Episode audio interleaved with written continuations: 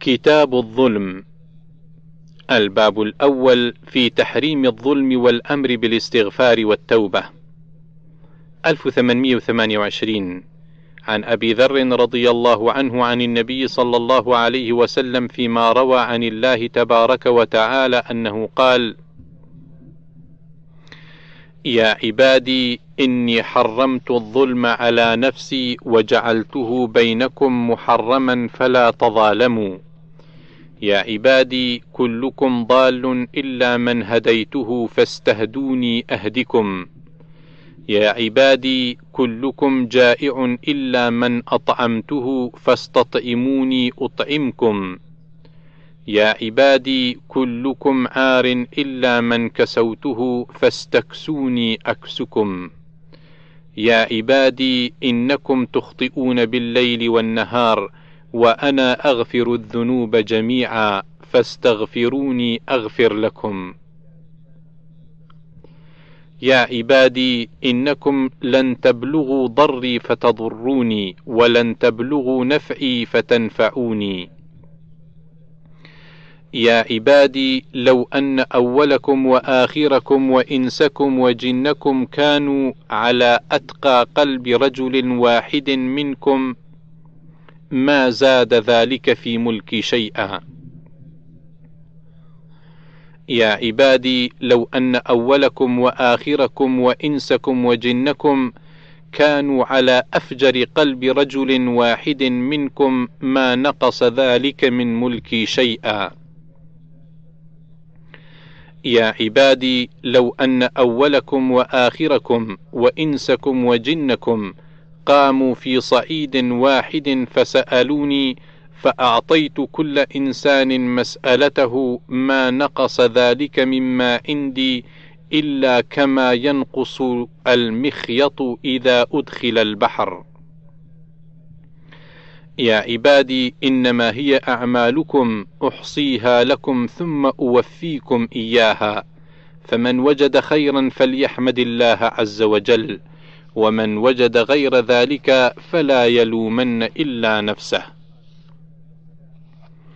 قال سعيد كان أبو إدريس الخولاني إذا حدث بهذا الحديث جثى على ركبتيه 1829 عن جابر بن عبد الله رضي الله عنهما أن رسول الله صلى الله عليه وسلم قال اتقوا الظلم فإن الظلم ظلمات يوم القيامة. واتقوا الشح فإن الشح أهلك من كان قبلكم. حملهم على أن سفكوا دماءهم واستحلوا محارمهم. 1830 عن ابن عمر رضي الله عنهما أن رسول الله صلى الله عليه وسلم قال: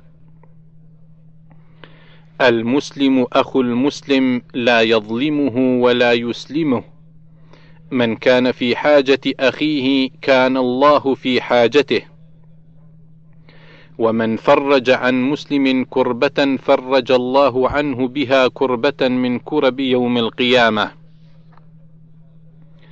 ومن ستر مسلما ستره الله يوم القيامة.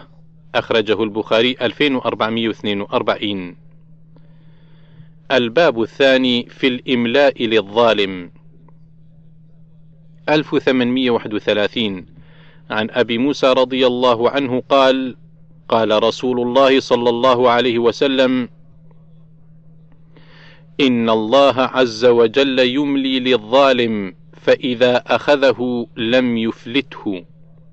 ثم قرأ وكذلك أخذ ربك إذا أخذ القرى وهي ظالمة إن أخذه أليم شديد. سورة هود الآية 102 أخرجه البخاري 4686 الباب الثالث. لينصر الرجل أخاه ظالما أو مظلوما. 1832 عن جابر رضي الله عنه قال اقتتل غلامان غلام من المهاجرين وغلام من الأنصار. فنادى المهاجر أو المهاجرون يا للمهاجرين. ونادى الأنصاري يا للأنصار. فخرج رسول الله صلى الله عليه وسلم فقال ما هذا دعوى أهل الجاهلية؟ قالوا لا يا رسول الله. إلا أن غلامين اقتتلا فكسع أحدهما الآخر فقال لا بأس ولينصر الرجل أخاه ظالما أو مظلوما. إن كان ظالما فلينهه فإنه له نصر وإن كان مظلوما فلينصره. انظر الحديث 1811 الباب الرابع في الذين يعذبون الناس. 1833 عن عروة بن الزبير عن هشام بن حكيم بن حزام رضي الله عنهما قال: مر بالشام على أناس وقد أقيموا في الشمس وصب على رؤوسهم الزيت فقال ما هذا؟ قيل يعذبون في الخراج فقال أما إني سمعت رسول الله صلى الله عليه وسلم يقول: إن الله يعذب الذين يعذبون الناس في الدنيا. الباب الخامس لا تدخلوا مساكن الذين ظلموا أنفسهم إلا أن تكونوا باكين. 1834 عن ابن شهاب وهو يذكر الحجر مساكن ثمود قال: قال سالم بن عبد الله إن عبد الله بن عمر رضي الله عنهما قال: مررنا مع رسول الله صلى الله عليه وسلم على الحجر فقال لنا رسول الله صلى الله عليه وسلم: لا تدخلوا مساكن الذين ظلموا أنفسهم إلا أن تكونوا باكين حذرا أن يصيبكم مثل ما أصابهم. ثم زجر فأسرع حتى خلفها. أخرجه البخاري 3378 و 3301 إلى 3381 الباب السادس في الاستقاء من آبار المعذبين. 1835 عن عبد الله بن عمر رضي الله عنهما أن الناس نزلوا مع رسول الله صلى الله عليه وسلم على الحجر أرض ثمود. فاستقوا من آبارها وعجنوا به العجين فأمرهم رسول الله صلى الله عليه وسلم أن يهريقوا ما استقوا ويعلفوا الإبل العجين وأمرهم أن يستقوا من البئر التي كانت تردها الناقة. أخرجه البخاري من 3378 إلى 3381 الباب السابع القصاص وأداء الحقوق يوم القيامة 1836 عن أبي هريرة رضي الله عنه أن رسول الله صلى الله عليه وسلم قال: أتدرون ما المفلس؟ قالوا: المفلس فينا من لا درهم له ولا متاع. فقال: إن المفلس من أمتي من يأتي يوم القيامة بصلاة وصيام وزكاة ويأتي قد شتم هذا وقذف هذا وأكل مال هذا وسفك دم هذا وضرب هذا.